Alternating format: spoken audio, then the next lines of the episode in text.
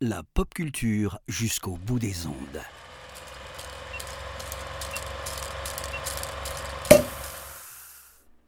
Bonjour à toutes, bonjour à tous. Bienvenue dans cet antépénultième numéro du calendrier de l'après de l'apéro ciné. Aujourd'hui, 29 janvier, je vous propose de remonter en 1886, le jour du dépôt du brevet du tricycle à moteur à explosion par euh, Carl Benz. Vous l'aurez compris, 29 janvier 1886, c'est une des dates fondatrices d'un outil dont on se sert tous les jours, l'automobile. La voiture, c'est évidemment quelque chose qui est récurrent au cinéma dans l'usage de tous les jours, mais la course automobile, elle a aussi une présence importante au cinéma. Et aujourd'hui, je vous propose de parler d'un des films de cœur de l'apéro ciné. D'un film euh, j'ai souvent parlé en long, en large et en travers. Je vous mets les liens dans la description si vous voulez entendre des analyses complètes du film après l'avoir vu ou revu. Aujourd'hui, on va parler de Grand Prix de John Frankenheimer, grande fresque automobile au casting XXL. En effet, euh, Grand Prix, c'est euh, une histoire fictive euh, d'une saison de Formule 1, la saison 1966, qui va se jouer entre, entre Jean-Pierre Sarti, joué par Yves Montand, Peter Ron, joué par James Garner.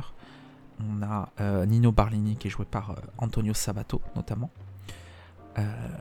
c'est et également pardon Scott Stewart qui est campé par Brian Bedford avec entre autres au casting aussi Eva Marie Saint, Françoise Hardy, euh, Toshiro Mifune qui est ici doublé en version française par Roger Carrel, rien que pour ça ça vaut le détour, Adolfo Celli et un casting XXL si vous êtes fan de Formule 1.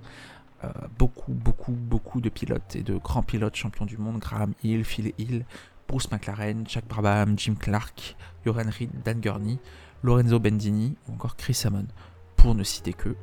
Euh, et justement, c'est peut-être là la, première raison de voir ou revoir Grand Prix.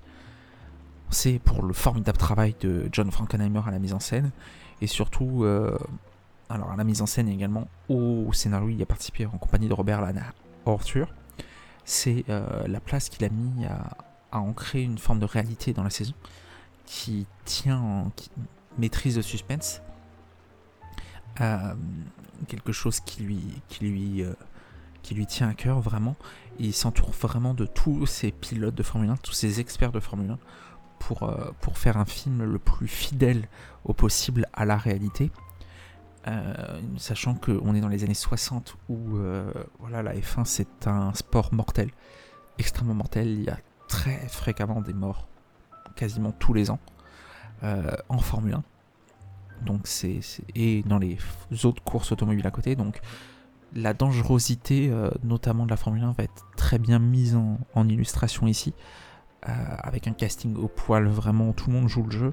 Euh, Frankenheimer, il nous sert une mise en scène vraiment dynamique, au plus proche de la course, euh, au plus proche de l'esprit de la course. Ce qui fait que c'est une grande fresque de, quasiment 3 heures. On ne voit pas le temps passer tellement il y a une richesse tout du long dans, ce film. La deuxième raison de voir ou revoir Grand Prix, c'est pour la formidable photographie signée Lionel Lindon.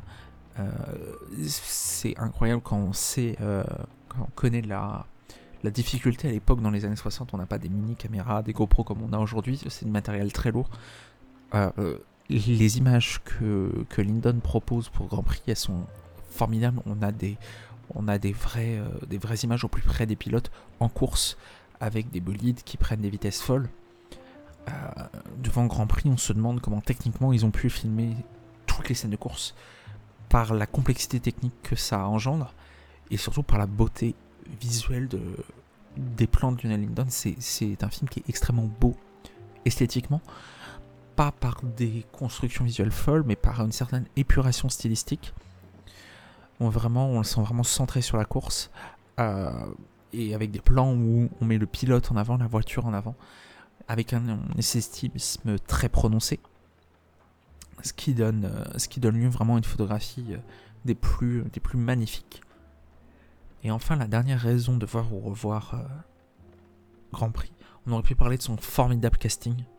Voilà, avec beaucoup de grandes têtes, tout le monde. Mais j'aimerais mettre en avant le formidable montage qui nécessitait quatre monteurs Henri Berman, Stewart Linder, Frank Santio et Frédéric Steinkamp.